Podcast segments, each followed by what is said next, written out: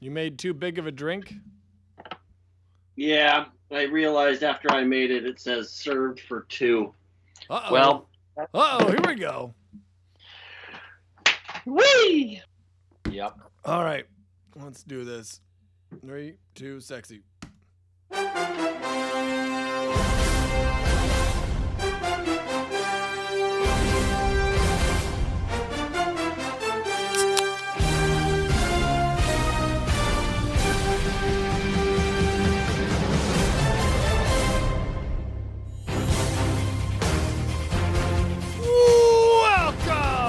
Phinnecky Podcast. It's me, Julian, the commissioner, here in the last moments between free agency and the NFL Combine, begging Phinnecky listeners to pay attention because this is where the differences are made. When we get to draft time, I plead with you, pay attention. And I'm joined by Jake the Snake. Snake, you're paying attention. You got it all dialed in. Yeah, I kinda, Kind of Maybe. good. Kind of good. Fair. It's fair. maybe. Yeah. It is a weird time of the year for sports, I will say. It's a great time for Cougar basketball, except for that last game. But That's right. Except for the last game, we we had beers for Arizona. That was the game to have beers for. Uh, and then we didn't have beers for Arizona State. But it's so funny because like, isn't it? I watched the Creighton game. They just beat UConn as number one, and then they blew it against somebody. I don't remember their name. It's like, yeah, once you beat a really good team, and we'd have to ask Bottom about this. He knows about basketball. But what you beat a you beat a top five team, it feels like yeah maybe they take the next week off. Probably unadvisable. I wouldn't. I would not coach my team to take the next week off. I can tell you that. I'd say like, hey guys, let's not do that. That would be my input. I think that it's a, it's a very Coug thing that they just accomplished, and it's it's heartbreaking because you're like we kind of all knew that the, deep down that this was a good possibility that that would happen, and it did, and it's sad. And But now it's- still in a good place, but like ultimately, like it was just like ah gosh, would have been really nice to see the rankings come out on Monday with us have winning of of won both of those games, and a full sweep, a full sweep, and like, but that's true. But honestly, like, let's say you get the feel, full sweep. Well, it feels great in the moment, but then if you lose to whoever after that, that all goes away. But like the Arizona wins, wins, plural, they stand. And like, yeah, you know, it it is all about the uh, shit. It is all about the uh, Winner. um the the bit where they like and during the like bracketology and all that they show like key wins and it shows arizona times two especially if arizona's a one seed and it's like yeah you're in college basketball your season gets condensed down to your four biggest losses and your four biggest wins and losing to arizona state does not it's not there. It doesn't really matter. Like a five seed and a three seed. Meh. You know, it's like meh. Like, uh, what's the Yeah, difference? Meh. I don't know. You're I bet on five right. seeds all the time. oh gosh, I mean, just even when that sample example bracket or whatever that was posted What bottom today. shared, which could have been pure Yeah, propaganda. but- pure propaganda. Yeah, I mean, us as a five seed is like, oh man, like that's I'll take that. In Spokane? Five seed in 100% of the Spokane? I'd bet on me if I had never heard of us. If I found out that an hour away from our university, we are going to be a five seed playing a what I'm pretty sure is a fictional school. I know this is jinxing, but I don't think Samford is real. It sounds so similar to Stanford. It's like when that fake high school played a football game on ESPN. Like I'm pretty sure they're not even real. It it feels like someone's trying to pull a fast one. Like That's you know, true. like it's like when uh, you know, like you know, in fantasy football when you there's like a a Jay Williams and you're like, oh, oh, you know, this is a good, this is the good one, but it's actually the bad It's one. actually the bad fir- one, right? The the yeah, the wrong fir- B Robinson, which actually was Flipsy Daisies in in our fantasy, but like Uh, yeah, like B. Robinson. That's a perfect example right there, right? B. Robinson. yeah, we want. You know, we're afraid of Stanford, but we're not so afraid of Samford, which sounds like the Walmart version of Stanford. And then they show up, and all the players are named like they look old, and they're named Tracy McGrady, and it's Yeah. scary. The Yeah, thing is, those those are the teams though that I will say those are the ones that are a little bit scary because you don't know much about them. They're usually the best school in their small region. nobody's and- transferring. Nobody's and yeah, transferring. and they're so all they're the from there, and they live there afraid of. forever. They'll die there. It, it, it gives me visions of Oral Roberts Oh, you don't want to play named times gone past, you know. Yeah. And uh, I Which we are- 100% agree. That is true. I'm terrified so of Samford. I'd much rather play like, oh, I don't know. I was gonna say Arizona State, but that doesn't really apply. But like, yeah, like a like a like a popular school that's just not seated well this year because I don't know.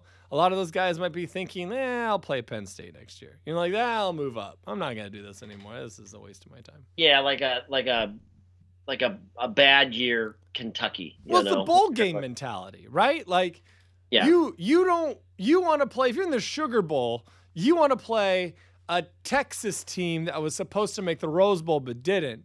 You don't want to play like a white hot UCF who thinks they should be national champions. Like that's the thing. Like Uh-uh. it's it's a bowl game mentality. Yeah.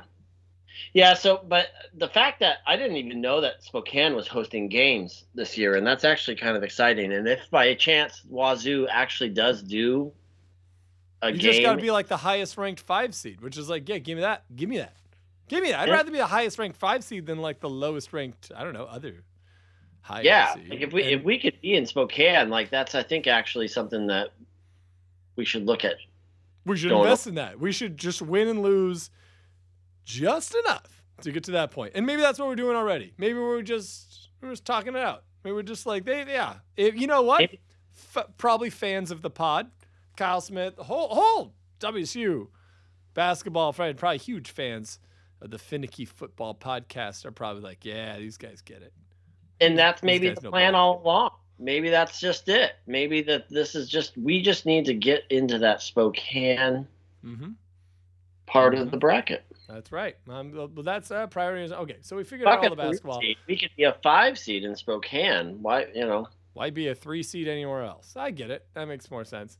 Um, so you uh, dad wise, you're just dadding. You're just doing dad stuff. Uh, uh, Yep.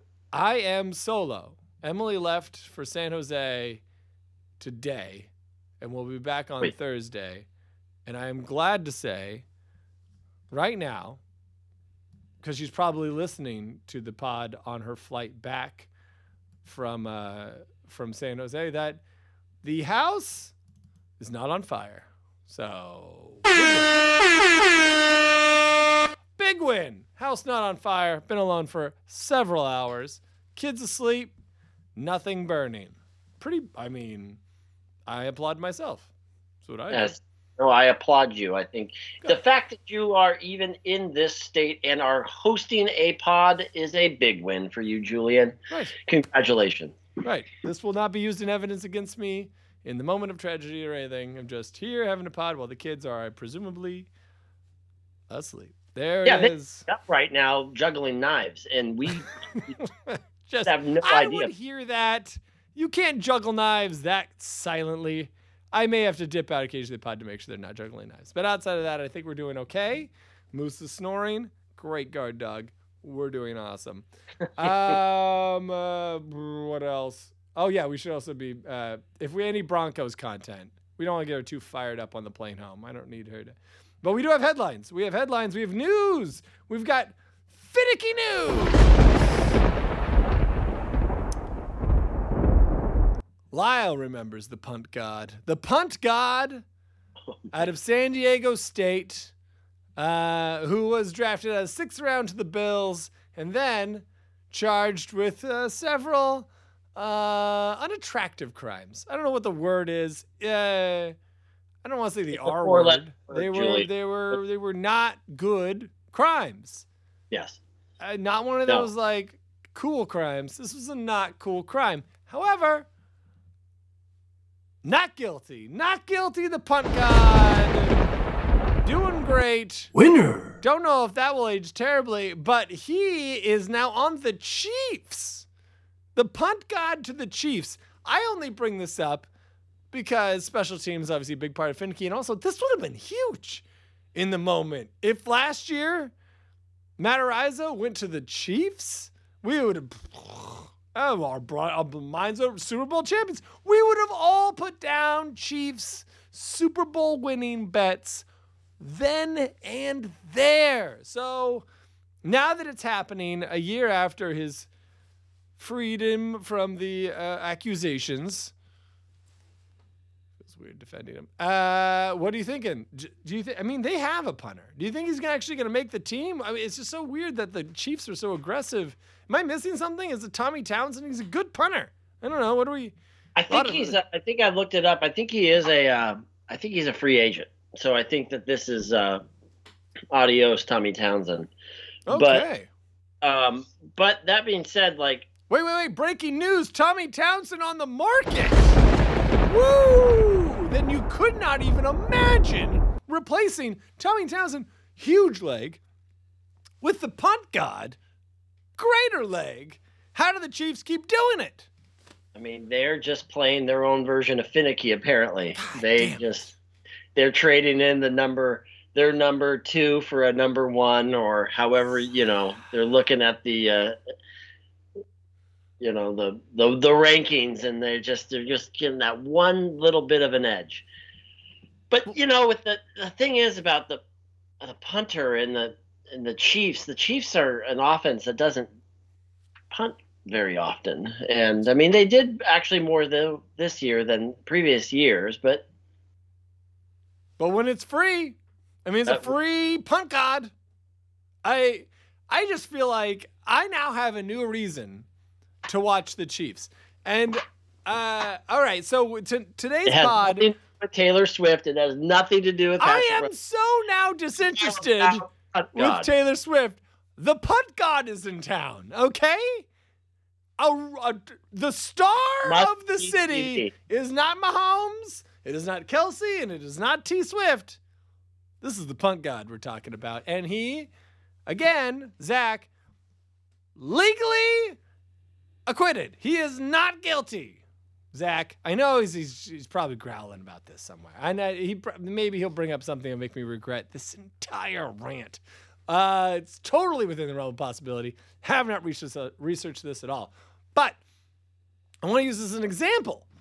The punt god going to Super Bowl winning Chiefs is an example in finicky, kind of, sort of, maybe, of a it's a, when the best player goes to the best team. That is what I would call worst case scenario, greatest possible fear. So that's what this pod is going to be about.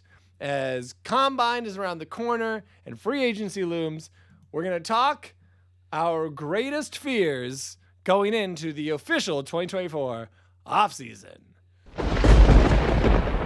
Or is it 2025? I don't even know. Um, I want to go back that- back. I don't actually know. I, I, No one I knows. actually, that's a good question for you. Do, do we talk about this season as this is the 2024 the season? Super Bowl is in 2025, but the rest of the season is in 2024. So what do you do there? What do you do? I don't know. I do don't think I've ever really cared enough to really look it up, but I've never known. Like Here- it's just oh, kind of one of those- You know what? I just figured it out. It's Madden 25. So this is It's the 2025 season. Madden has now dictated it. This is the 2025 season. okay. Well, All right. Matt Now we spoken, therefore it is the law. Yeah, because Madden 24 came out last year. The next Madden will be 25. So, and it's funny because I think there was a Madden 25, which was the Madden 25th anniversary, which is, I don't think they thought this through. Anyway, Madden 25, here we go. No, sorry. The season of 25, uh, greatest fears. I want to go back and forth where we did, when we got beers for the Coug game, we talked about this, so we are fully prepared on our doomsday scenarios. My uh, my example when I talked to you about that drunkenly during the Coug basketball game was the McCaffrey to the Niners. When that happened, everyone in the Coo- in the Seahawks kind of just like, uh, like ah, that's not what I wanted. You know, he could have gone anywhere, and that's where he went. That's not what I wanted. That is a worst possible scenario. And look it, it's been pretty bad. Like now the Niners have that, and if they didn't have that, maybe none of this other shit would be happening.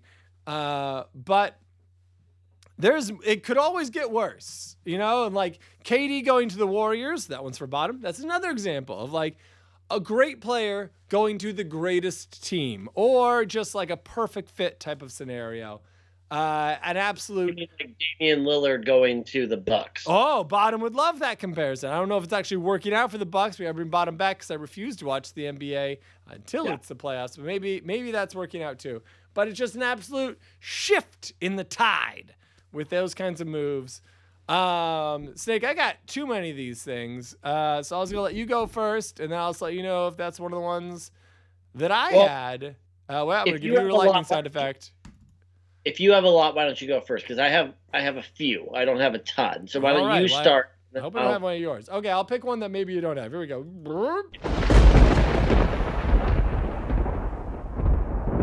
One of my nightmare scenarios, and this one's actually kind of popular, but just because the Chiefs are the scary thing, I'm sure you have a Chiefs one. It's Mike Evans to the Chiefs. I don't like that. I don't want that to happen. And I would feel like I know he's in the AFC, but he it doesn't I don't know if the Bucks are going to resign him and he's just so good. If he went to the Chiefs, I feel like it would kind of like throw off this balance that we have of like him Mike Evans is on the Bucks, so the Bucks are good, but they can only be so good. And then like the Chiefs before they won the Super Bowl was like, well, well at least he doesn't have any quarter wide receivers. He can only be so they can only be so good. I feel like that fucks that whole thing up. Uh, did you have a Chiefs one or did you have that exact one? I did have a Chiefs one. I actually have uh, one with Mike Evans, and then I have a separate one with the Chiefs. So we'll, Well, do a knock him out. Let's see what we got. So um, for me, I thought with the Chiefs um, is uh, is uh, Hopkins. I oh, thought D Hop. I thought DeAndre Hopkins going to the Chiefs is like because obviously. I, I think he still is one of the best wide receivers in the NFL. I really do believe that. I think that the Tennessee Titans is not a good fit for him. He's Right. In there, and but he's actually shown that he has been pretty good there, considering the fact that his quarterback sucks.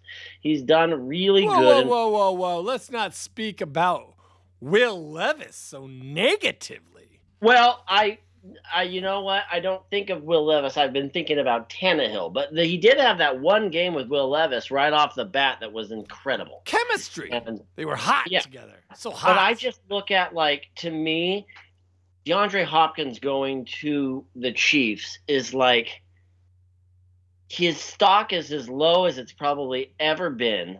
There's Yeah. no better time for him to go there. hmm he's more of a possession receiver. That's what T- Patrick Mahomes needs. Right.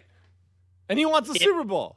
He wants a Super Bowl. He wants to win. I just like that one. Just I guess Yep. it is scary and kind of like oh gosh, you know, because I do think it's a it's a viable viable thing.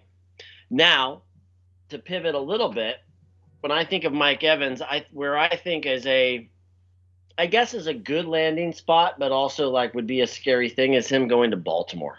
Oh. I think Baltimore has the pieces of a really, really good team.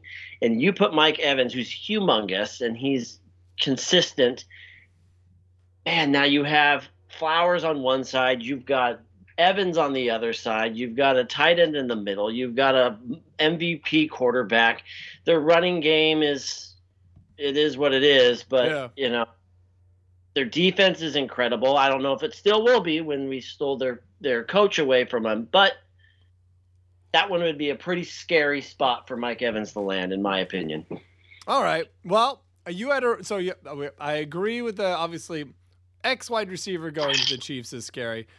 I was hoping that the Titans would would really build around Levis. I was hoping for the year of Levis. Actually, before, and I had to scratch this one, but before T. Higgins got tagged, and maybe it's he could still get traded even though he's tagged.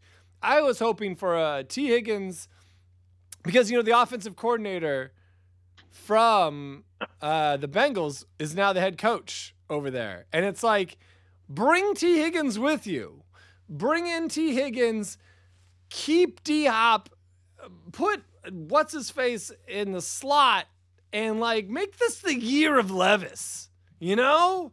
The year of Levis. I was excited for that. I think that if you bring in, an, you know, it's it's proven that with today's NFL, if, if you've got top tier wide receiving core, you can make not just like bad quarterbacks, but like just like you know, you can make almost anyone a good quarterback.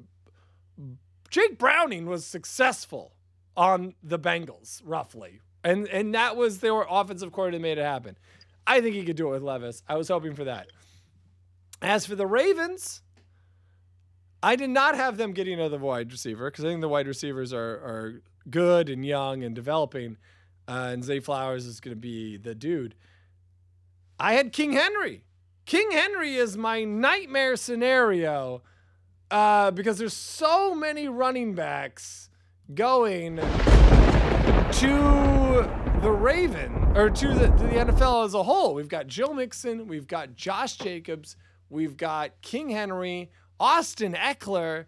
Um, I think I'm still oh Saquon Barkley probably like these are five top five former like fantasy football picks, and they're all gonna be free agents. And I think that you know Josh Jacobs will get a contract. Austin Ekeler maybe. Uh, Joe Mixon maybe like there's a lot of maybes. I feel like Derrick Henry could get lost in the mix and could go to the Ravens for roughly peanuts because they are that championship team that could win it. And they're the only team there. Like J.K. Dobbins is toast. So, like, the Gus bus has not taken you to the promised land. Derrick Henry, holy shit. Can you imagine being afraid of the power of Derrick up the middle or the speed and quarterback ability of Lamar on the outside? Like, no, thank you. And that's again still in the AFC, so I'm not like fully afraid of it. This is my first tier of fear, uh, but that one, Well, these I'll are all I'm scared of. I'll take your Derrick Henry there because I do actually think that is a that is a scary spot for it, and I will make it a little bit more scary because I do think if you put Derrick Henry on the Cowboys and re-signed you re-signed Pollard, Yeah. 'cause, um, Is he so you even? Does he need a new? Is he a free agent as well? Is he another free agent running was a back? Holy shit! I think he was a franchise tag or he was uh because Good he had that broken leg, and so they like God. And so obviously they have Dak. They have CeeDee Lamb, who is at least, if not the best, he's in the top three wide receivers in the NFL. Their offensive line is really good. Their defense is great. I think if you put you re-sign Pollard to a prove it deal and then you sign Derrick Henry. So you've got this power, you've got this speed, Yeah. it's I know they talked a lot about that if with the trade deadline this previous year that Derrick Henry would be a great fit for Dallas. I think that if he was to sign there, that would be scary. It would be scary for the NFC because it's you know I mean yes he's old but now you He's put him with, 30. He still led the league in carries last year, and and he's if you could fit him under their cap, powerful. I to me look at that as being kind of one of those really scary places to have uh, him be in the NFC. I agree. I'd rather him stay in the AFC. Um, but yeah, there's a lot of running backs flying around, and it's uh, Josh Jacobs landing wherever he lands is scary. But you just assume that his price tag will be too high for him to go to any contenders. So it does make Derrick Henry and Austin Ekeler kind of like a, ooh, is someone going to get him for a deal? Um, all right. Do you what? Do you have a next one that you're like, I want to chomp on this one, or do you want to react to the next one? What you got? Uh, well, I mean, I can, I can, I can put another one out yeah, there. do it. Put it out because there. while, while we're talking about these running backs, because I do think that these the running backs are a really interesting um because th- rarely have we seen such high profile running backs be available. I mean, Five we're talking six of them sounds Yeah, like. these are these are guys that are not just like I mean with Christian McCaffrey that what was so weird about that was that he really wasn't available and the Niners made him available. But on the market this year, very possibly able to sign with any team are some high profile running backs. And I look at Saquon Barkley, and you said Josh Jacobs is, and so this is kind of going to be a a, a, a, two deal. Like you said, also though, is I don't know if Josh Jacobs is going to price himself out of this, but if either one of them goes to the Packers, I think Mm. actually Wait would be a a, second. They have Dillon and they have Aaron Jones. Dillon sucks and Aaron Jones gets hurt all the time. That's so much money at the running back position. This Yeah, is a but- Madden move. This is a Madden move. But if if you if Saquon Barkley went to the, I mean, you wanted me to find the places where No, this is it's, it's explosive. I will Barkley say that goes to the Packers. That would be scary. that would be scary. They can afford it. And if he gets hurt, they're still fine. No, that's scary. I'd be scared. If they somehow figured it out, I can't imagine a more against the grain move. And that would terrify me. That would absolutely terrify me. I'd be like, Yeah. what do they know that we don't know? Yeah, well, I know that Saquon Barkley is not the best picture of health, but he is also much better than both of their running backs. So I think that, you know, it's, Saquon, uh, it's the timing doesn't line up, but like, what is it? Pennsylvania. I always thought like if he ended up in the Steelers uniform, I just feel like we're all fucked somehow. It's like how McCaffrey went back to San Francisco. Like, you somehow get Saquon, but but he's not like he grew up there. But like I don't know, just like that kind of shit always scares me. I do. I yeah. I mean, those guys they can change the tide. Totally agree. And honestly, I, uh, the Texans are the one of the only teams I feel like can afford one of these guys. But also Singletary and Dameon Pierce, they have such good guys already. I don't know. After that, I'm out of running back ideas. This is an idea. The Dolphins need something, but you can't quite figure out what it is. And I have a proposal that I don't know how it would work. But he's a free agent technically if no one signs him. Chris Jones to the Dolphins. I had that one. You had that one? We Yes. did this together? No, I had that one because I, I also was with you. I feel like Oh shit, did I say this when I was drunk? no, I don't think so. I think that we were just on the same level. Oh, Maybe good. you did, and I just uh, pocketed it in my drunken purse Perfect. and I right in your it out. drunken purse. Yeah. Um. But uh.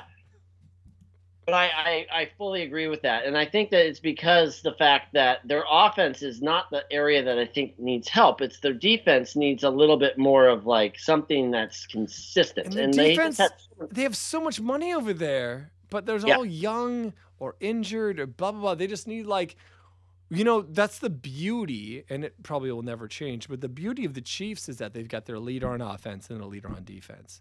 And it's like if you can get that leadership, if they're able to pay for it, and they'd have to pay for it, get Oh, that yeah. leader on defense, and it's Chris Jones.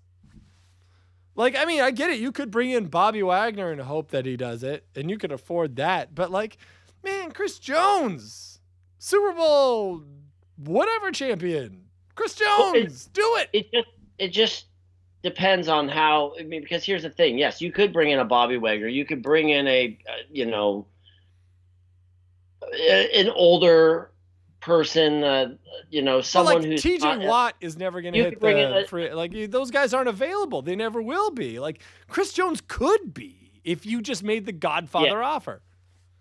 Exactly. And where like this is they've never had I mean honestly they have to be looking at they've been in the division with the Patriots for ever. And this is their chance. They've got to take an opportunity to, you know, you know, I mean the Bills they could have a major shakeup of things this year, and this is their chance. Like they they have Tua's going to probably re-sign there to a very team-friendly deal. How would you feel about that? Do you think he'll take a team friendly deal? I don't. I don't know how I, I feel about Tua. agent is going to want him to, but I don't think he has the I don't think he has the tape to show that he can get the deal that he would want. No.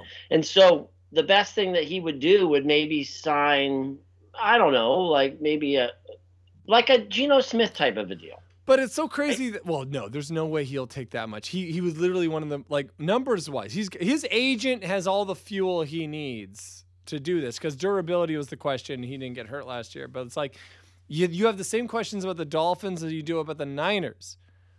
Do you need a top five quarterback money wise to make this work? And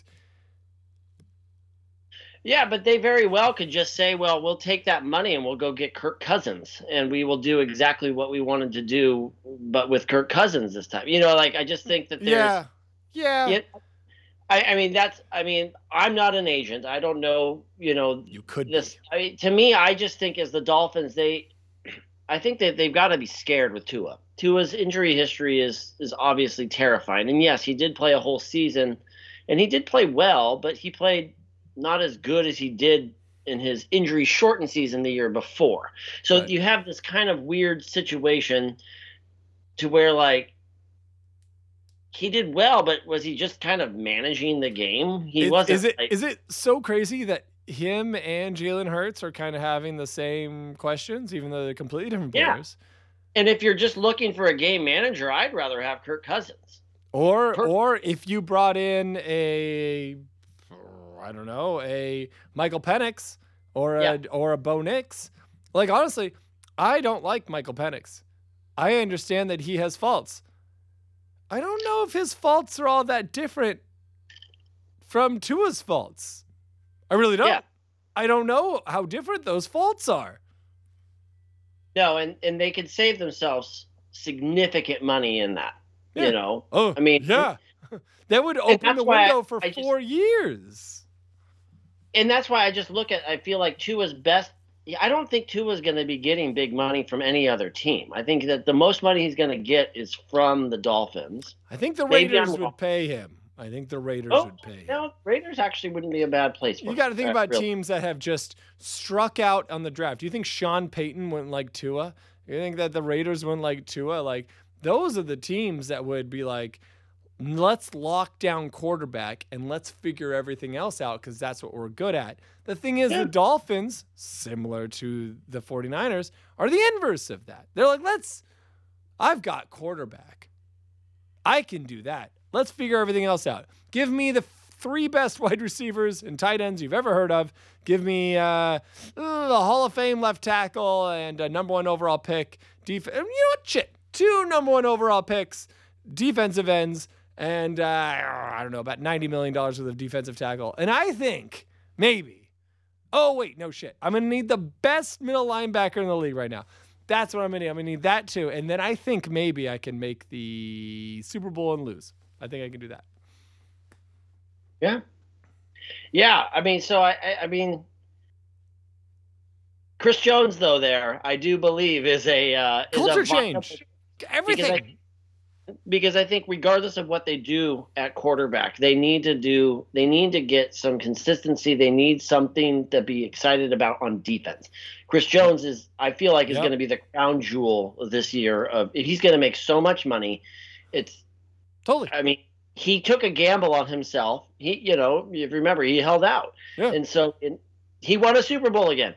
And so he, I, he could try to go back to the the, you know, to the Chiefs, but I don't think. I don't think. I think it's done. I think he's gonna he's gonna take the biggest deal he can get. But you would take Tyreek on offense. You've got Jaden on offense. You've got Young Achane. You've got Tunsil on left tackle. You've got um oh god, who am I thinking about? Who's the corner? Who was it? The Rams? It was Jalen Ramsey. Yeah. And then you've Jalen. got uh, Chris Jones in the middle, along with J- a young Jaelan Phillips recovering from injury. Bradley Chubb. Oh, Jevon Holland, one of the best free safeties in the league. Like, you've got talent. Just like build at it like you don't need to pay Tua and then see what happens. Because if Tua can't win with that team, maybe you do let him go. And maybe you throw a dart at a, either a free agent, the same way the Seahawks did with Geno, or you bring in, yeah. I mean, shit, could Mac Jones with that team win with that team and and that roster? Or if Justin Fields busts out whoever trades for him, could you? I mean, there's a million possibilities. All right. Right. And they need to also be looking at in their own division. You know, the teams to beat, you know, it's the Bills. They need to, you know, they need to focus on defense to beat the Bills. Right. You know, they need to like and we don't really know what to think about the Jets with um you know, with Rodgers. And the truth is is that you put Rodgers in there and maybe then Jets have a really good offense. They have one of the best running backs in the league, and they have one of the best wide receivers in the league. We don't know, and so you kind of counter all of that by putting the one of the best defensive players in the league on your team, and it just it works good, and it's it's a scary spot for him to be. I think, personally, but Love it. All right. Let's talk because we don't know what happens with Kirk. So let's snap on that. I'm sure both of us had a scenario with Kirk. What's your scariest Kirk scenario? And then I'll go my scariest Kirk scenario. um, my scariest Kirk scenario was the Denver Broncos. Whoa! Now Emily is listening. Talk to me. I think because I think that with Russell, I think that they thought they were going to get a little bit more consistency with him. Now, I'm not the biggest Kirk Cousins fan. Let me make that very clear. I'm not. I think he's fine. I think he's he's oatmeal, right? He's just kind of there. He just is. He's It's the most racist what- thing you've ever said about Kirk Cousins. Calling him oatmeal? it's only racist because he's white and but I'm white, so it's not racist. I'm just talking about him as being just kind of blah and just being kind of a standard breakfast meal that no one's excited about. But you know what? It does the job. It feeds the family. The I- kids are fine I with it. I didn't mean to go into depth in this. Yes, all right. Oatmeal, Kirk Oatmeal Cousins. Anywho, so you put him because I do think that one of the things about Denver, and they showed with the fact that they were able to turn around even with Russell Wilson last year.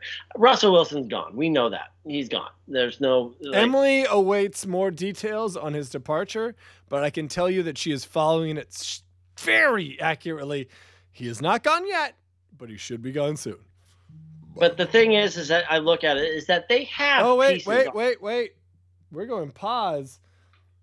We've got a special guest calling in from San Jose.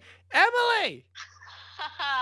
Hello. Is that my favorite guy? Yeah, it's me uh, and It is. and Jake. Jake. It's, it's Jake too. It's a Snake and me. Aw, nuts. Both my favorite guys. Hi, guys. You We were just we were talking about the I'm Broncos. sorry to crash your pod. I was just calling to say goodnight and I love you. Snake just talked about his pick for the scariest place for Kirk Cousins to end up is Denver. What? No, I think that's the best place for anyone to end up. Well, it's scary for like the Seahawks who like want to win the Super Bowl. He says like the best, the team that would probably have the. Oh, right, right, right, right. Yeah, okay. All right, so you agree with him. You wouldn't pick a team like the Steelers or the Falcons. Right. I, I yeah, I would agree with him. Wow. All right. Was- you feel like you didn't even think about it. You just went straight went for it. So Kirk Well, Cousins. because we because we've been talking about Kirk Cousins going to Sean Payton and how it would require a force of nature and it would probably result in something great for the both of them. all we've right. been talking about that, you and I. I know, I know, but I also said that there's absolutely no way in hell they can afford him. Have you heard anything different? And with the cap increase, yeah, maybe it could happen. I don't know. I still don't think it would, but I don't know. We'll see. I don't know. We'll suppose. see. He'd make Marvin Mims more attractive. Oh, and oh, and did you see what Sean Payton? I sent you some I sound bites from Yeah. Sean Payton's conference about Mar- he loves Marvin Mims. He basically threw Russ under the bus, saying the only reason Marvin Mims didn't do better this season was because of Russ. I- Marvin Mims was built to be a, uh, I don't know, uh, who's a, uh, who's who's a Tyler Lockett. is LaDainian Tomlinson a thing? He he was a a he was a very big thing, but he's a running back. He was a running okay, back. well okay, well then that's the wrong name. What name am I looking for? Tyler Lockett. Well, yeah. Okay. So, yeah, obviously we love Tyler Lockett, but he he's not quite yet like a Hall of Famer, is he? Oh, you think that Marvin Mims is a Hall of Famer? Well, Marvin Mims has been in the league for one year, but I think Sean Payton thinks he's a Hall of Famer, and that's what counts. Wow, the Phinnecky. Okay, draft alert. Wait a minute. We've a got minute. Marvin okay. Mims as a Hall of Famer.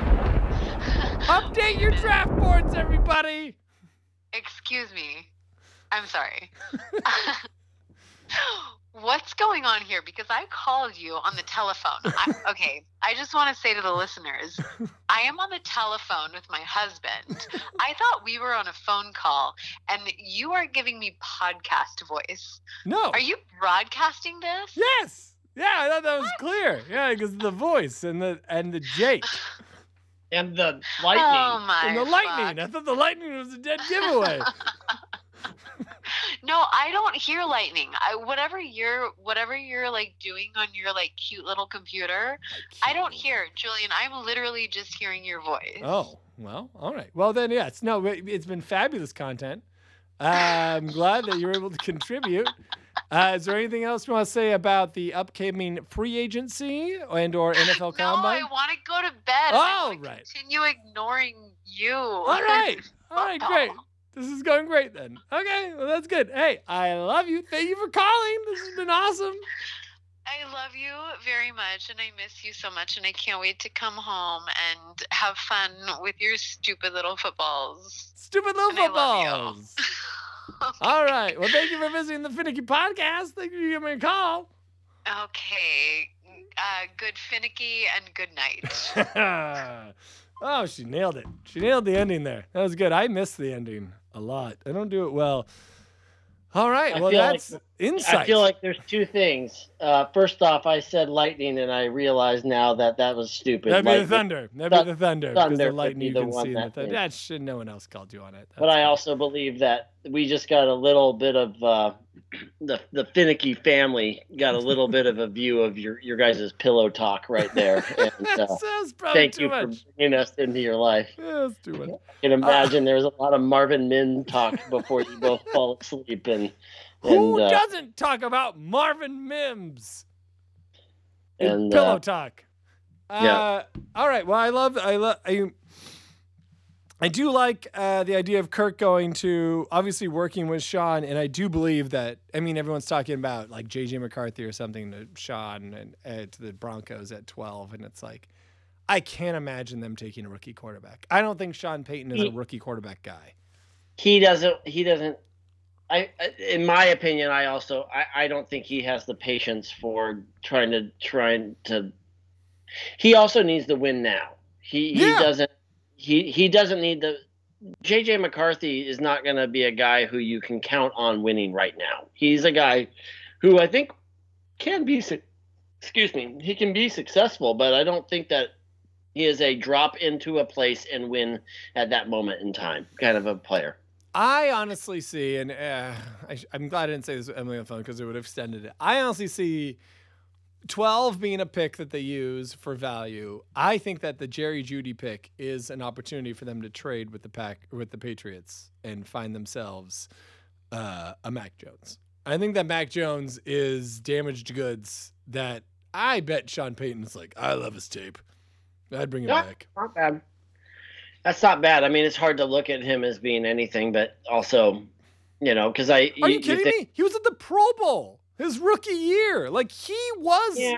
a dude, and then it just fucking fell apart. And you know what? So was Drew Brees. Like this is I don't think Sean Payton is somebody who's afraid of a reclamation project. I I love the idea of them of him resurrecting a career similar to how Pete did for Geno.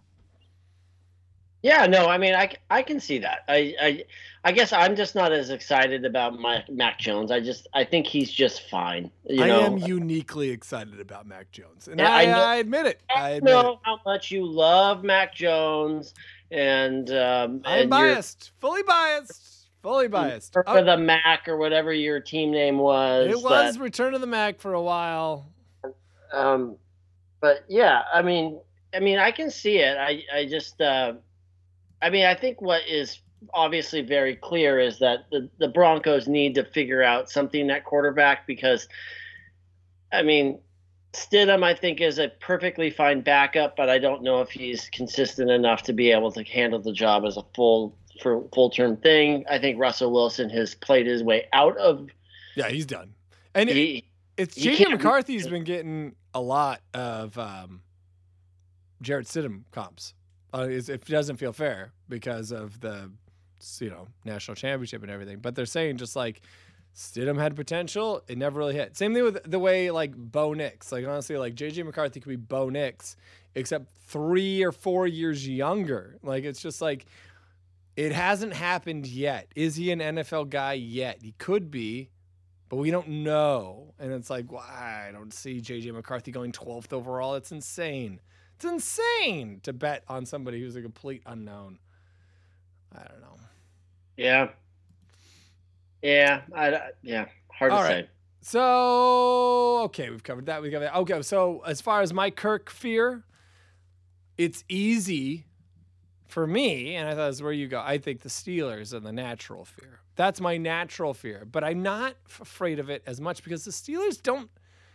The Steelers don't spend money on traded free agency whatever quarterbacks. They just simply don't. That's not their way. The same way we were talking about, you know, this is their way, this is their way. That's not the Steeler way. The Steelers invest on defense, which they have an incredible defense. And could, would would they become a Super Bowl contender if they brought in Kirk? Absolutely. Does that make it terrifying?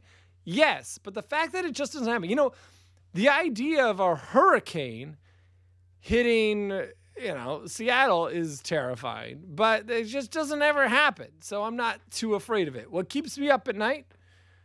I think the Falcons getting Kirk Cousins could really invigorate that franchise because they got Raheem, who is a defensive minded coach, a good one. And who has more young offensive talent? Nobody. They've got Drake, they've got Kyle Pitts, they got Bijan Robinson. And you just give those guys a young, you know, like it's like giving them a, like giving the Rams a Matt Stafford. It's like you just you throw in a veteran quarterback and, and a good offense, and it just all clicks. And I just I don't know. I feel like the Falcons are the scariest landing place for me. And it's not scary to like, oh no, they're gonna ruin the NFL. But like, I mean, that's where the damage will be done. Moose is just fucking up his whole bed back there. Yeah, Uh, and I I also I think the the Falcons are an obvious team to to think of in this situation, considering how their offense has been built. and they got the cap to offer that Godfather deal, the deal you cannot refuse. hmm And to me, the the most likely scenario, and to me, I think it would actually be great, is if the Bears are planning on taking continuing to keep that number one pick, is I think it is a scary scenario to have Justin Fields You like Fields to the go Falcons. to the Falcons.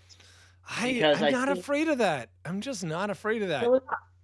It feels See, I like a feel. It feels like a Falcons move, but like, I'd be afraid of it if they had an offensive head coach. If they had a guru who could like make it work. But like, I don't know, man. Yeah, Raheem and that may be true, but I guess the way I look at it is, and is the way that Justin Fields plays. He's pretty. I mean, he just kind of flings it when he throws it, and then he uh, then he takes it with his legs whenever he can, and you you have two guys on your team who, if you're gonna fling it, Kyle Pitts and Drake London are pretty good people to have if you're just gonna fling it. That's true. Like, who has he been throwing to? Yeah, and the minute he got a guy, it started to work.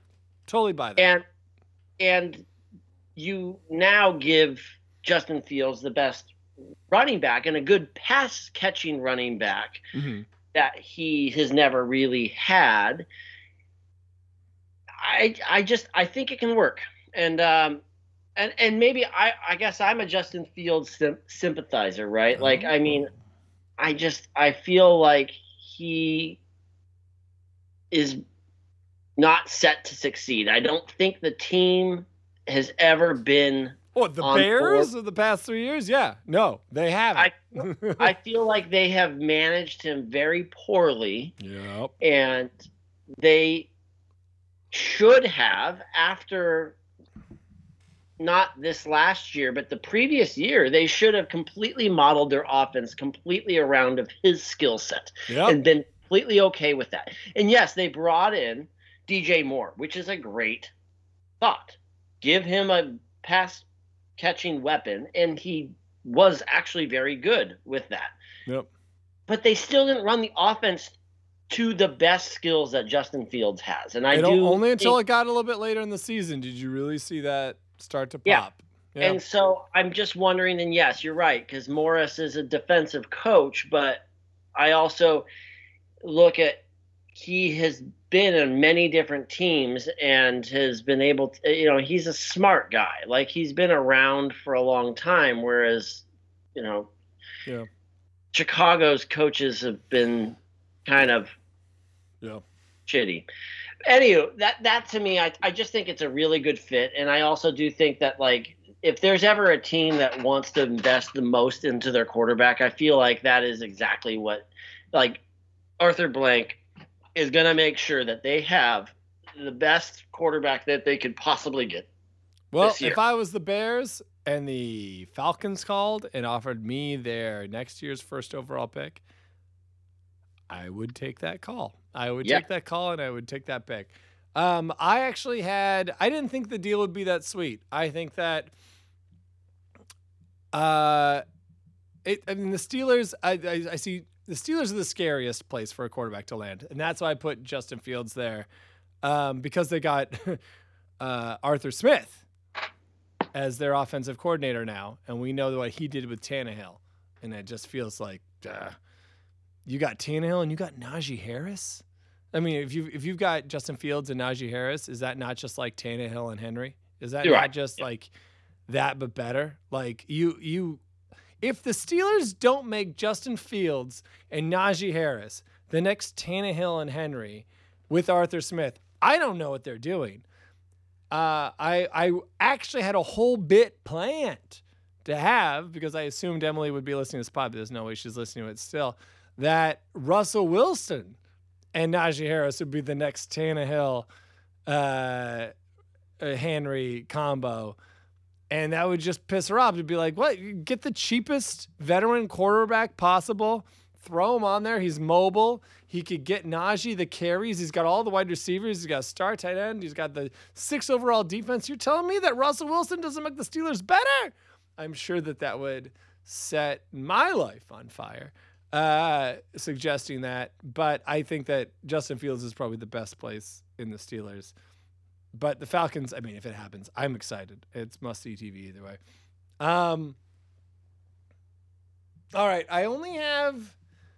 Ooh, I got two more in there. Oh, I got I got two more, and then I got my scary one. Do you have any more left? Nope, that's all I have. All So right, well, I'll run through the top ones. We're to explain it. The Raiders, we don't know what they're to do at quarterback. I guess I had them. They had Cliff Kingsbury in the in the in the chamber, and they let him go. I liked the idea of them trading up for Caleb Williams, but now I'm more excited about them trading up or not even needing to trade up for Jayden Daniels because Antonio Pierce recruited him at Arizona State. Uh, but yeah, the Raiders getting that I think is fun, and it could, you know, depending on the success of the quarterback, change things. I'm not, sta- like, I'm not not getting sleep on that. Uh, I like the Lions trading for Khalil Mack. Uh, that's good. I think that the Lions are a team. They're like we veteran pass rushers. Hell, they could trade for Joey Bosa and Khalil Mack, and I don't know if Harbaugh would turn that down. I think that the I think that the the Lions are in a, a real buyer of veteran scenario when it comes to pass rushers. Like if Von Miller is on the, I mean, I don't know what's going on with Von Miller, but like, yeah, just like collect them all. Get them. Get Joey Bosa, get Khalil Mack, get Von Miller, and chase that title in this small window that you have. I love that.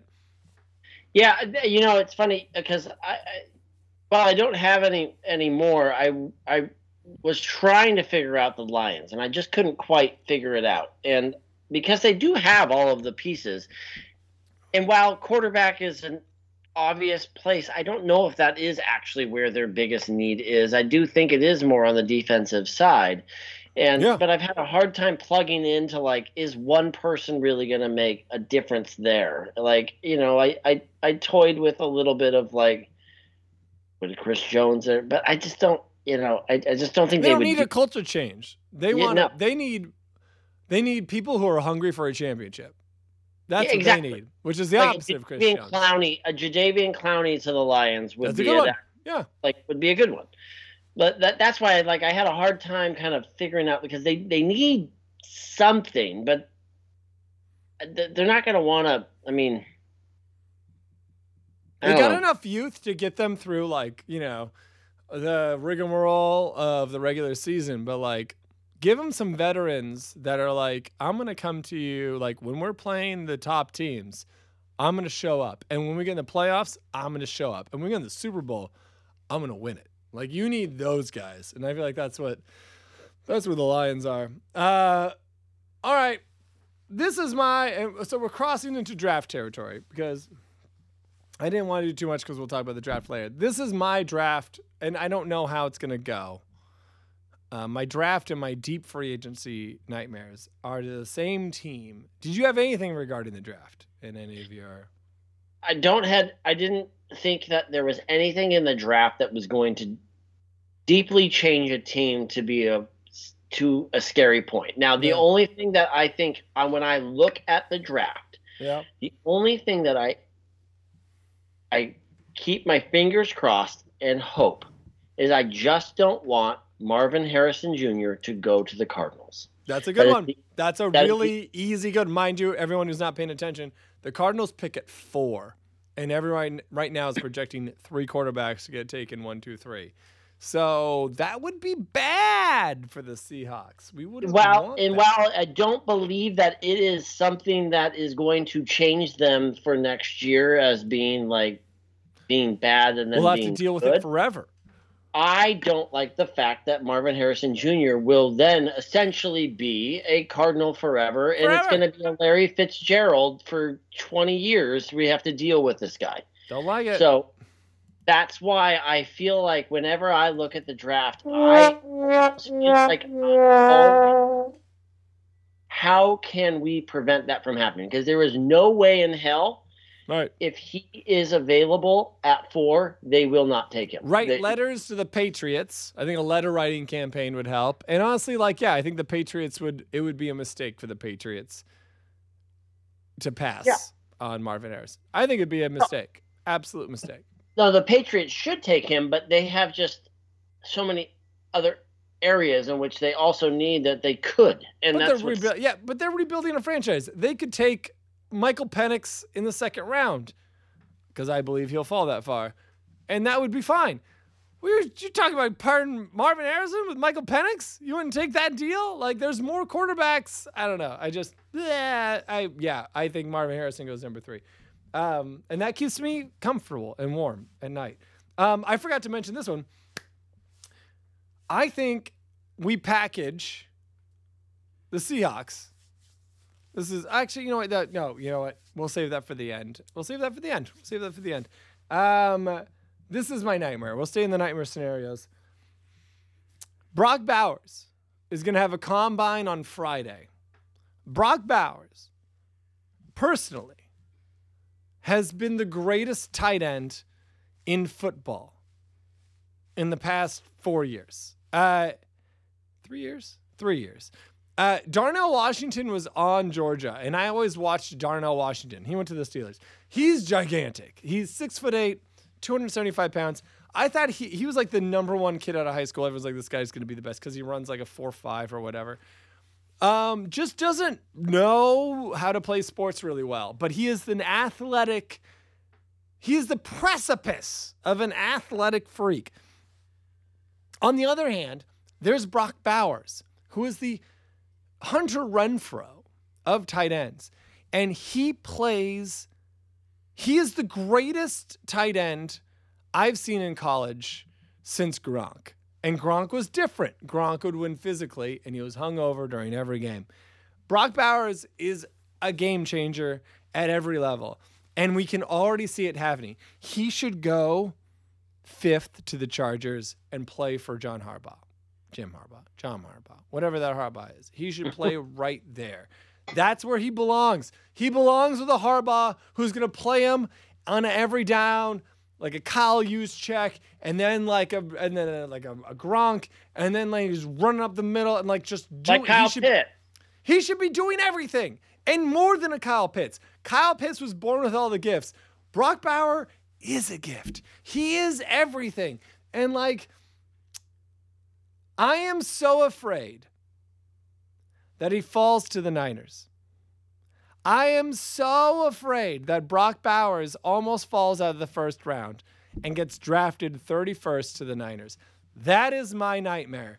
My nightmare is because Brock Bowers has a receding hairline and looks like a guy who talks about how good he was in high school at basketball, that he will not be drafted highly. He is a Keenan Allen type of athlete where, like, you're like, Keenan Allen he's old, right? And you're like, eh, he's in his late 20s. Like, I don't know, he looks pretty old. He's not fast. He's not this. Like a Hunter Renfrow, like I, he doesn't to be in the slot. He's just like he's a playmaker who has no visible athletic attributes.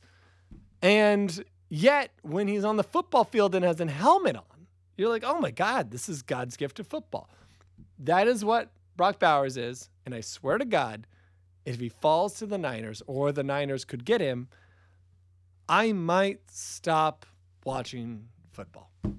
That's what it is. I might just stop watching football because I know that Brock Bowers is going to be good.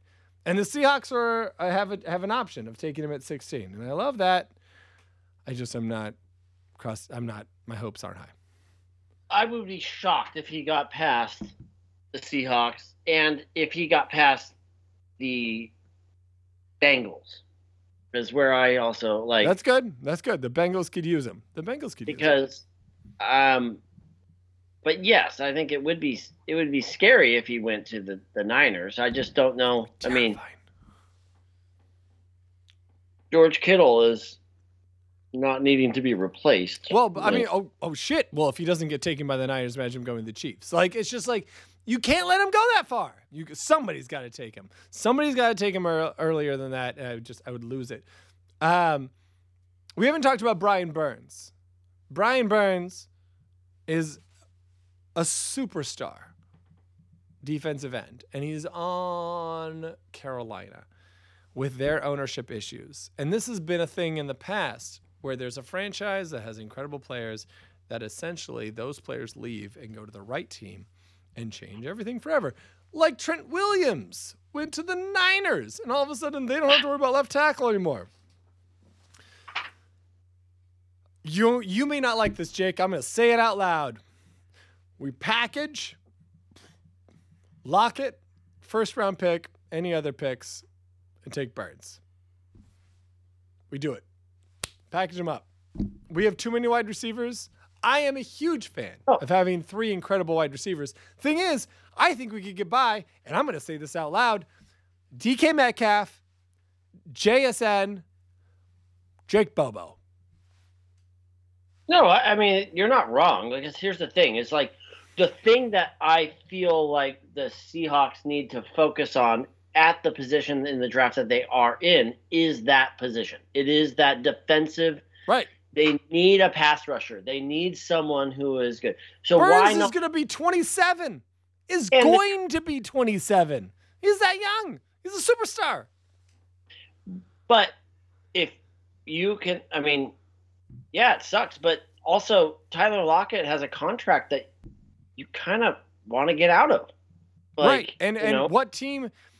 What team could use a wide receiver that is not only incredible also talented at playing with shorter wide shorter quarterbacks. Like Tyler Lockett is the perfect fit for what Carolina is trying to do. You pair him with a first rounder, some change. Ah, man, is that Honestly, not just the I, best? I actually really like that a lot. It's gonna like be. a lot. it's gonna be a win. We got to do it. Well, and and to me, if I think back, one of Tyler Lockett's best qualities, and I mean, I know he's your realtor, so he might be listening to this, but so huge, one of huge fan of the pod. qualities- Huge fan of the pod. And I yeah, I literally just announced I'd like to. I, I wasn't traded. sure if you passed this on to him and that he listens to it when he's commuting or something, but well, he's listening to it right now, and I'm Okay. sure he's not a fan of me. Okay, well, Tyler, um, you know, some of your best times were when Russell Wilson had plays break down and you were always there for him. And you know what? Why not go to a place where plays break down all the time? All the And you can have a number one overall draft pick who could really use someone to, I don't know, just catch anything that he flings. And so, yeah, no, so I actually. what a great do- sell! Great sell! Great sell! Best sell! it's So a good it's a good spot it would be a good spot for him i mean obviously i i obviously love tyler lockett and I, you know but i just you know it's i think that he's going to be a, a, a someone who that the seahawks especially now with a new coach are going to have a hard time figuring out how that's this fits in the system in kind of their new situation right I would. I get worried that. I mean, there's no possible way that anyone takes anyone inheriting this team takes Lockett over DK, and they both can't coexist any longer than they already have, as far as like cap wise. So it's gonna you happen. have to take you have to keep dk Have to You keep have DK. So this is the best way I think about it. You package the deals, you send it over there, the cap works out. Everyone's happy. We get Brian Burns, defense is back. Thank you, Mike Macdonald. Um, all right. My last fear before we go to combine notes, which is gonna happen quickly because I gotta pee and I'm probably have to cut out some moments in the middle. Um I saw an article today about uh, Mike McDaniel talking about how they built their running offense. And this is going to feel weird. Did you see this, Jake? no They built their running offense. The Niners, when it was McDaniel and Shanahan together, they built their entire running schemes off of watching San Diego State with Rashad Penny. what So my new fear is the Niners acquiring a very healthy Rashad Penny to back up McCaffrey and just outperforming him. Because why isn't that a possibility? Why isn't it a possibility that Penny lands on the Dolphins or the Niners and is just everything they've always needed? everything they've always needed now that he's healthy. Like, uh, can you imagine? Oh, the rage. The rage I would have. that's that's an interesting i Yeah. mean I, I i can see it i i just it's it's a weird it's a weird thing to model after i mean i guess it's because he's a i mean he's as fast as could be and As fast you look and and you look big. at both of those coaches and then so you have okay i see your uh rashad penny and i i raise you christian mccaffrey and you know oh you know the first time he breaks an eighty yarder. can you Yeah. imagine how that would feel in a in a Niners uniform? No. No, I don't like it. Well, I mean, because you, you got, I mean, you, you look at, I mean, Raheem Mostert and and and Wilson and and Achane are like three of the fastest guys there are, and and Rashad Penny is very very fast, Incredibly Like, he's a- fast. and so it doesn't surprise me Or that. McDonald would, or you know, would, I, I you know, I don't know, it'd be interesting. Um, I just think, I mean, the aspect that is just forgotten through all of this is just how injury prone Rashad Penny is, and So injury prone. All right. well, I I I really like Rashad Penny. I just don't think, I just don't think his body likes him. Well, I think that's the doubt talking. All right, I'm gonna take a piss and then we're gonna finish this up. All right. Why isn't that working? There it is. All right, that's the music.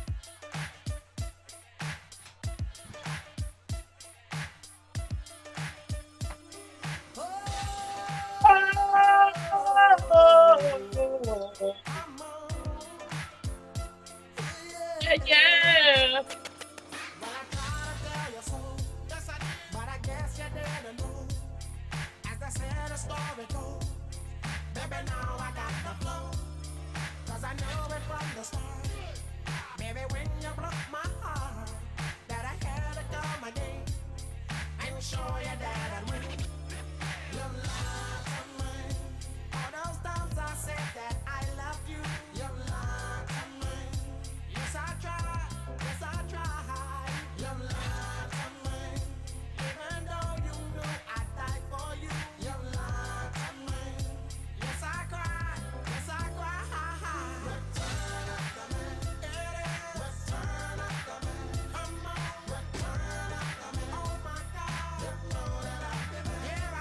Were you singing loudly during that?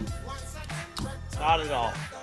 It was just I think you were. I think It that's was- gonna make me keep it. I think I'm just gonna keep it was it. Was the music. I don't want to piss off our followers and just kind of ruin the you screaming while I'm gone. Uh, I tell you, our neighbors that usually don't live here now live there, and, and I have to like look out and see if like they can see me peeing, and maybe they can see me peeing, but like yeah, it's fine, right? Yeah, maybe that well maybe that's why they're staying there. I don't know. Yeah, man. You know. I mean, it'll bring us closer. Yeah, no, I'm totally totally on board with Maybe, that. maybe, maybe they were just here for a, a weekend and then they decided that they get to see This guy take a piss on every- yeah after his podcast evening. nights. I want to And be a part of that. that- Yeah, honey i think we need to stay here in the puget sound a little bit more often this is where I want to live. All right. okay. It is combine time. All right. We've got a lot coming up to us, and I'm going to run through this as fast as I possibly can. Snake, I know we can't hang out for four days of combine, so I'm going to lay out some highlights. And then, you know, whatever days we can't hang out, those are the days we'll watch. Thursday is going to be good. Winner. Thursday is but it's the one that's going to be the hard for me to do yeah, well, that's good. So you can just watch the results on your phone. Thursday, we've got a guy named Chop Robinson. He played for Penn State. He's been mocked to the Seahawks a ton, but that was more, you know, like, I don't know when we had Pete Carroll. Uh, this guy can bench press 400 pounds and ran a 447. Uh, so he's got a lot of like athletic wise Micah Parson comparisons. Winner. Ooh, Micah Winner. Parsons. Who doesn't like that? Uh, he's six foot three, 250, and he had 10 tackles for a loss and five and a half sacks. Nah, you know, you think if you could do all that, maybe you'd get like, oh no, 100 sacks, but like, hey, what are we gonna do? Um, love the name sign him Chop Robinson, top level name, first round name. Um, Texas defensive tackle Byron Murphy. Uh, this guy is. I've always said that Red Bryant is what we were missing since you know um, the Super Bowl or whatever uh, that we won. And uh, this guy is a junior who has a 455 pound front squat and he can run 18 miles an hour. That's a lot to front squat, and that's fast to run when you are gigantic, which he is because he weighs around 340 pounds. I had 24 tackles and a sack. Uh, he's just a beast. Byron Murphy second. Keep your eye on there. And then um, that's Thursday where they do the defensive lines and defensive tackles. Probably a bunch more freaks. The freaks are always on day one. But let's go on to Friday. I've talked about Cooper DeJean. Cooper DeJean is a white corner out of Iowa, and he won state Oh. titles on the long jump and the 100 meter dash. NFL experts say he will run a 4 3. There is a white guy from Iowa who's going to run a 4 3. This guy grew up in a town of like 300 people. He's just the greatest athlete to ever come out of this area. He played for an Iowa team that just completely emphasized defense and punting. And I'm just, if we do not trade our 16th overall pick to get Brian Burns, I don't, I mean this a long time until the draft. I will not change my stance. My favorite pick for the 16th overall selection in the draft is Cooper DeJean. And just give ourselves the greatest secondary of all time between Cooper DeJean and just all of the investments all together, just the, the entire package.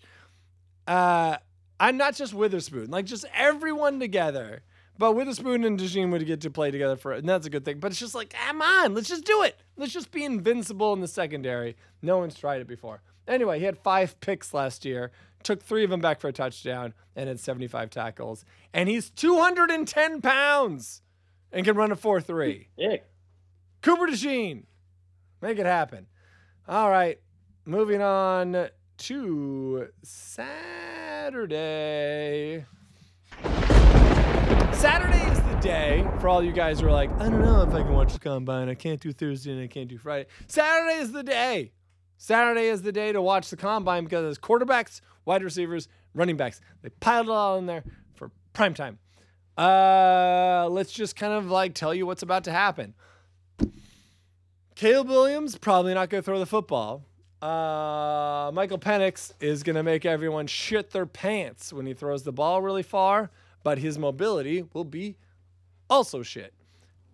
Bo Nix, not going to do great physically. Just not going to do great physically, and uh, he'll do really great in the interviews. Um, Jayden Daniels probably not going to run. Caleb Williams probably not going to throw. I think you already said that. Uh, Spencer Rattler. You remember Spencer Rattler? Nope. You fucking kidding me? You don't remember Spencer Rattler? No. Spencer Rattler. When Kyler Murray left, right? So when Baker Murray, Baker Mayfield, first overall pick. Kyler Murray, first overall pick. The next guy was a freshman called Spencer Rattler. What a name, right? Oklahoma, the future of the entire thing, had a great year.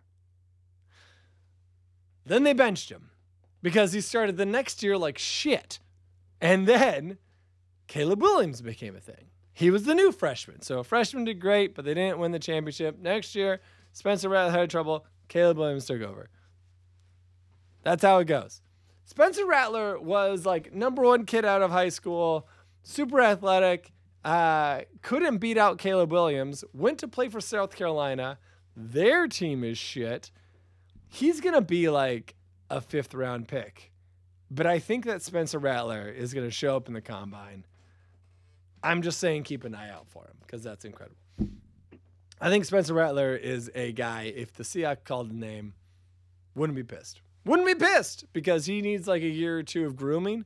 But you're getting a dude who is, oh, I don't know, two or three years younger than Michael Penix and Bo Nix and probably has more potential. I don't know. I just not mad at it. Uh, wide receivers, I'm not even get to it. I don't know who's gonna run, but uh, all the wide receivers are gonna be great for the draft on Saturday. Uh, but there is one running back who could be great. His name is Braylon Allen. He is 19 years old. And at Wisconsin, he's 19 right now, and he has already done two 1,200 yard rushing seasons at Wisconsin. How much do you think he weighs? That's right, 245 pounds. No way. Yeah. And he benches 365 and has a 1.49 10 split. He is fast. He is gigantic. And if we didn't already have so many high prof- high drafted running backs, that's who I'd want on my team. Uh, he's another reason to wonder who would pay all that money for uh, Josh Jacobs. Because, yeah, Braylon Allen's a dude. Great athlete. All right. And then Sunday. Do you have any questions on all of the other positions before we get to the most important part of the combine, which is kickers? I think you've you've covered it very Good. well. Good. Um, I was to say, Nabers, Rome Odunze, those are the two people we want to watch on the wide receiver front. But we're gonna go straight to Sunday because of the Finny Football Cat podcast. I did research. Let's check out our kickers and our punters. There are five of them. First up, and most people, when I said there are five of them, just turned the pot off. But there are five of them, and I will go through them. Joshua Karty, kicker out of Stanford. He went 18 for 18 in 2022, 13 of which were 40 yards plus, and he has the leg strength to hit 60 plus all the time. Uh, in his entire career, he's gone. Uh, oh no, in 2023, he went 23 of 27. But there was a lot of wind. Don't worry about it. Cam Little, kicker out of Arkansas. He's the rare kicker to dra- to enter the draft early. Somehow he's a third year junior. He was convict- converted over 80% of his field goals in his three seasons, including most of them from beyond 40 yards and four or five from 50 yards plus. He's good, but maybe not great. The next guy is Harrison Mevis.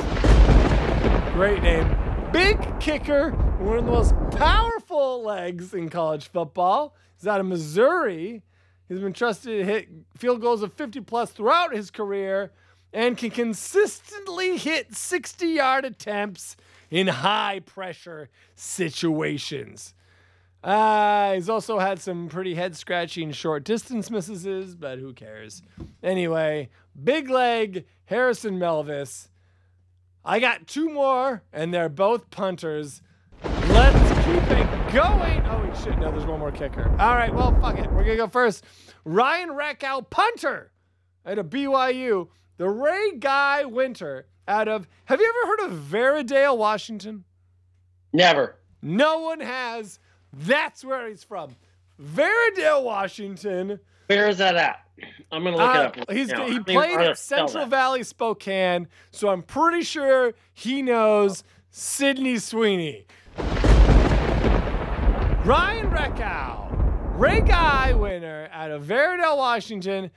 He knows Sydney Sweeney, but it doesn't Oh. matter because he's Yeah. already married because he went to BYU, but he is declared as a junior. But the complicated thing is, I don't know how old he is because he also had to have a mission in there. So, like, is he 27 or is he 20? I don't know. This is impossible.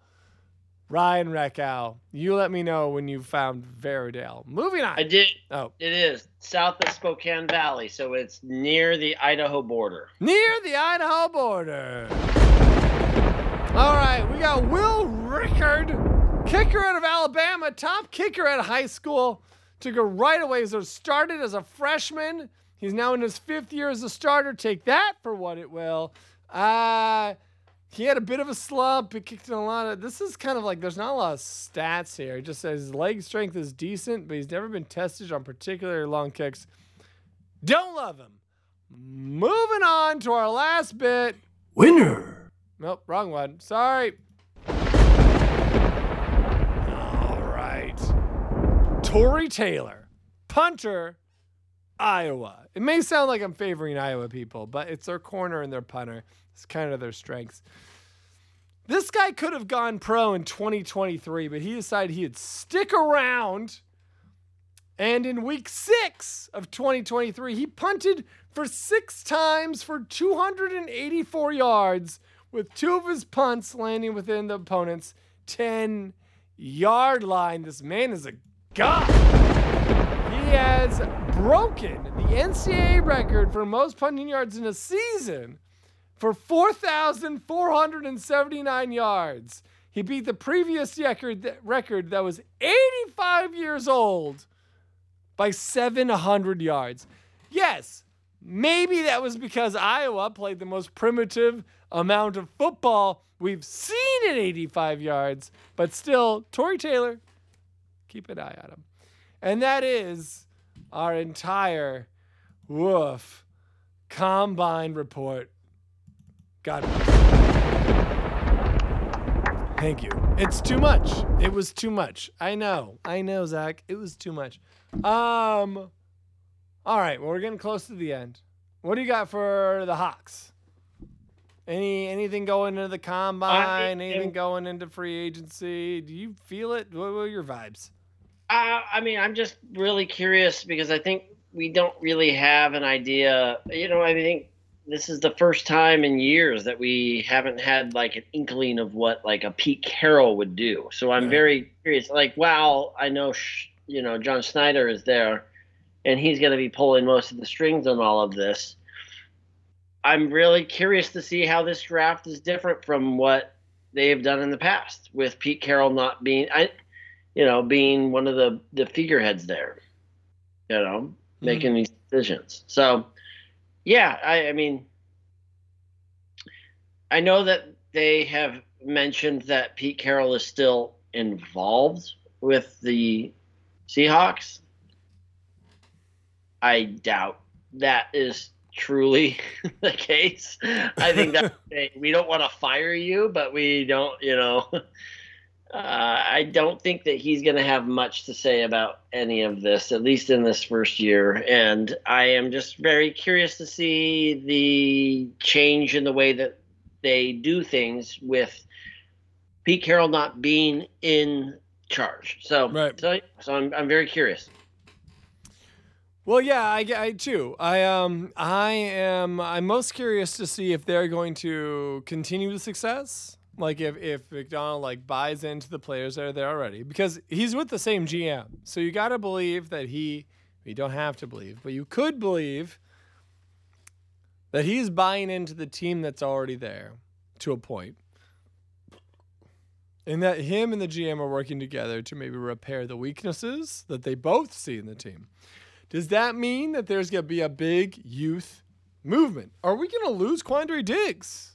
Are we going to lose Jamal Adams? Are we going to lose Bobby Wagner? Are we going to lose all of these older players that have been on the team forever and been like a culture piece? And are we going to restart? Are we going to bring in new culture pieces? Or are we going to bring in players, players like Calais Campbell that Macdonald's been successful with in the past?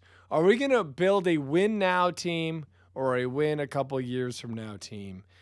And I'm curious, super curious. I don't know, you know, with the cap, you can make it work either way. You know, you you pile it on with veterans and you you you you build yourself a scenario you can clear house in a year or two if it doesn't work.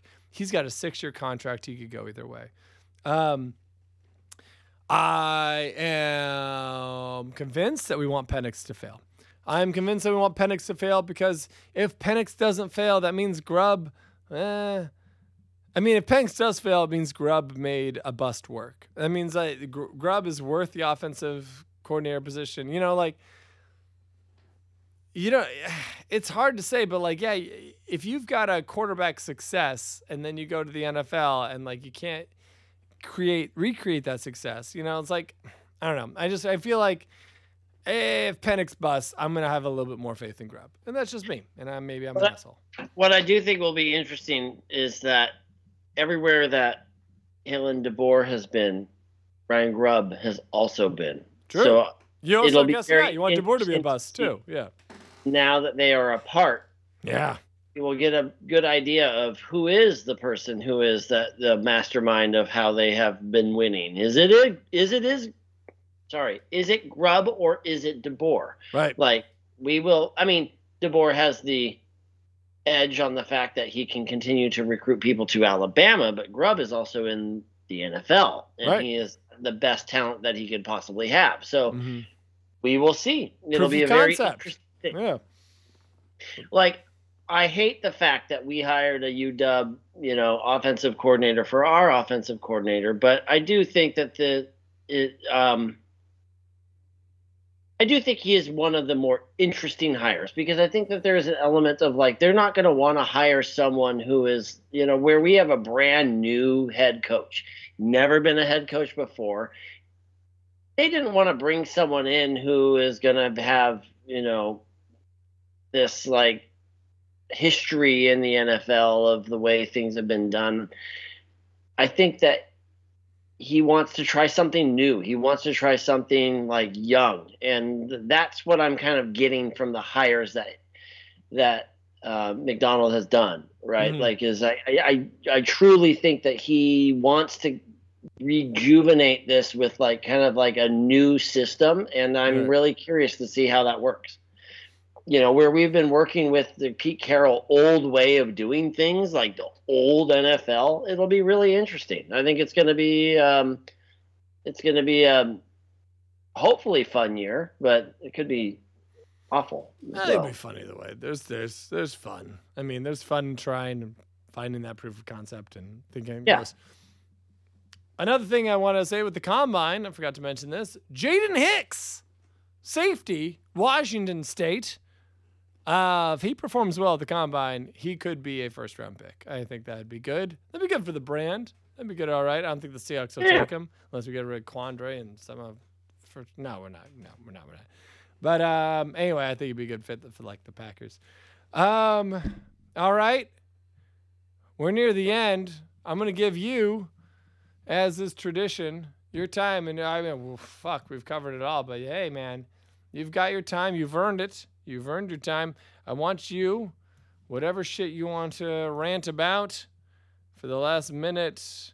That's not the right thing. Uh, then it's all yours. A minute and 40 seconds for you begins now. Oh, this is honestly my favorite part of the podcast. No way. Did you? Yeah. You think it would be something I would, but I don't. I've been nursing this two drink that I created early in the podcast, and I will tell you, it's hitting me now. And so this is Perfect. so I it, for for for those that you didn't hear because I don't think the podcast was on. I made a drink this because I'm in my tiki bar. I made a tiki drink, yes. and um, after I got done with making it, I saw at the bottom it says "made for two people." Well, here I am, one person, and uh, well, you turn off the music. I didn't? I didn't. I didn't. I didn't. I, well, I did. I did. But you keep going. It's fine. I'll fix it. There you go. You're back. Oh, I was trying to time this up, but No, you no, know. you're doing great. You have plenty of time. but my timing is off because I've been drinking a two drink for one person for the last hour and a half. Um, but yeah, um, yeah. I mean, it's uh, you know, it's the off season. It is the time to have fun. It is the time to reminisce about the Phinnecky league and what we could have done right and what we could have done wrong. And uh, well, here we are. Don't have much more to say about that. I could be like bottom and talk about the Blazers. I could be That's, like, bla- that's bottom territory. You don't want to play with that. yeah, I, I'm not. I'm not gonna do that. Um, Snake, we're gonna keep doing this throughout the uh, the dark months. As they get into the brighter months, and soon the draft will come, and we will conquer then as well. Snake, great job. This has been Davidicky, and good night. I think that was good. That was good timing. I think we nailed it. Nailed it as usual.